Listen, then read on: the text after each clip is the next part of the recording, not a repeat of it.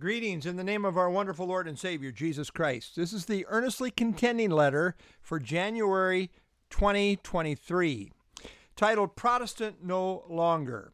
The apostles and prophets of the first century, the apostolic era, gave us the New Testament scriptures. Then copies of copies of copies of the New Testament scriptures began to circulate through the known world. Then, in the era of the early church fathers, they recognized 27 New Testament books as the New Testament canon of inspired scripture, with the leading criteria that it had to have been written by an apostle or a close associate of an apostle. Compare the uh, church councils at Hippo, Regius, AD 397, and Carthage, AD 397. Following the era of the apostles, that is, from about AD 30 until AD 95, the Church of the Lord Jesus Christ endured much suffering and persecution in the Roman Empire. Then onto the scene came the Emperor Constantine, who sought above all to have unity in his empire. And part of the strategy to achieve this was to legalize Christianity and give it favored status in the empire. Compare about uh, the date AD 325.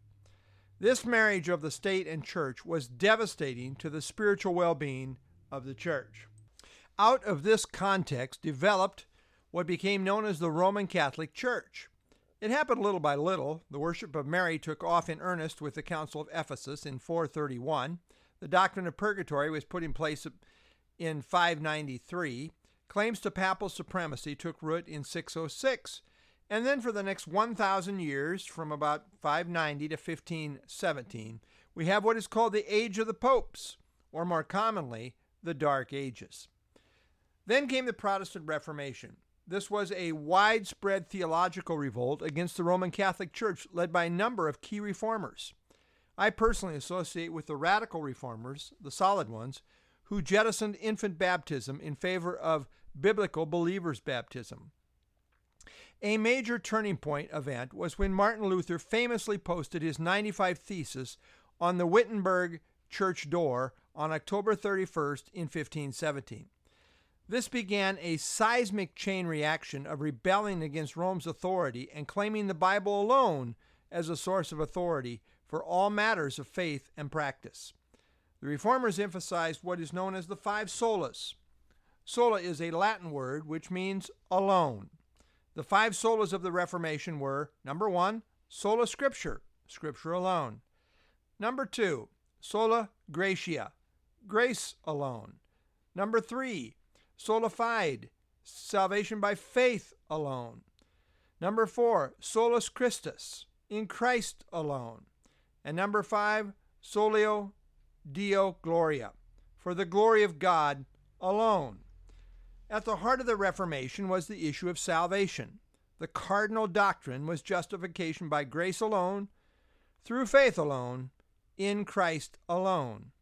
Protestants were protesters. They protested that the Roman Catholic Church, with all of its additions, quote unquote, additions, was errant in its teaching about salvation. Nothing was more fundamental or important than this. Protestants protested that Jesus alone is Savior and not the church. Sacraments do nothing to help provide salvation. Mary can do nothing to help a person onto God. Purgatory is not a biblical doctrine. Thus, the lines of protest were clearly drawn. But much of the so called quote unquote Protestant church is protesting no more. In a recent survey conducted by Ligonier Ministries in partnership with Lifeway Research, they found that 56% of professing evangelicals now believe that faith in Jesus is not the only way to God. Thus, they are not protesting anything anymore. They are accepting not only of all forms of professing Christendom, but think that God accepts the worship of all religion. Quote unquote, God accepts the worship of all religions. Only a relative few now hold to any form of the solas originally tied to the Reformation, leading many to ask the question Is the Reformation over? Well, in practical reality, for many professing evangelicals, the answer is Yes. For them it is over. They are no longer earnestly contending for the faith in any form.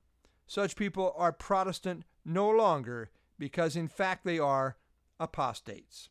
Thought Salvation is by grace alone, through faith alone, in Christ alone, according to the Scripture alone, to the glory of God alone. This is Pastor Dwight J. Oswald earnestly contending.